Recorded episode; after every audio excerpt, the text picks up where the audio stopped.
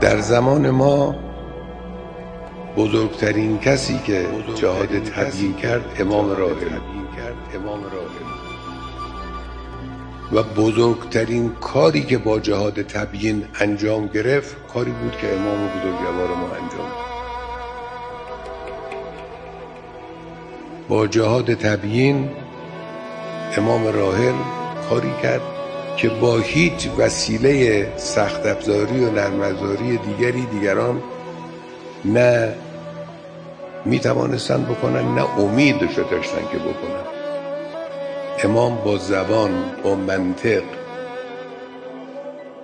جهاد تبیین اینه از روز اول روز اول نهزت شروع کرد.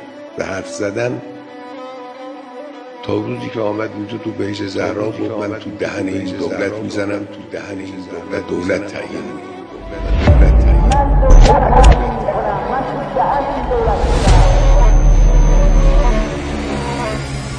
من دولت تعیین کنم من تو دهن این دولت می‌زنم. من دولت تعیین کنم من به پشتیبانی این ملت دولت تعیین کنم من به واسطه این که ملت مرا قبول دارم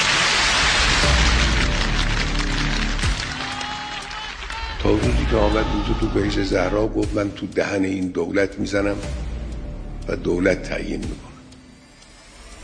همه با جهاد طبیعی چکار کرد با جهاد طبیعی حکومت دیرپای فاسد ننگین دیکتاتوری و مستبدانه سلطنتی ارسی را ازاله کرد و حکومت مردم سالاری اسلامی و دینی رو سرکار جهاد طبیعی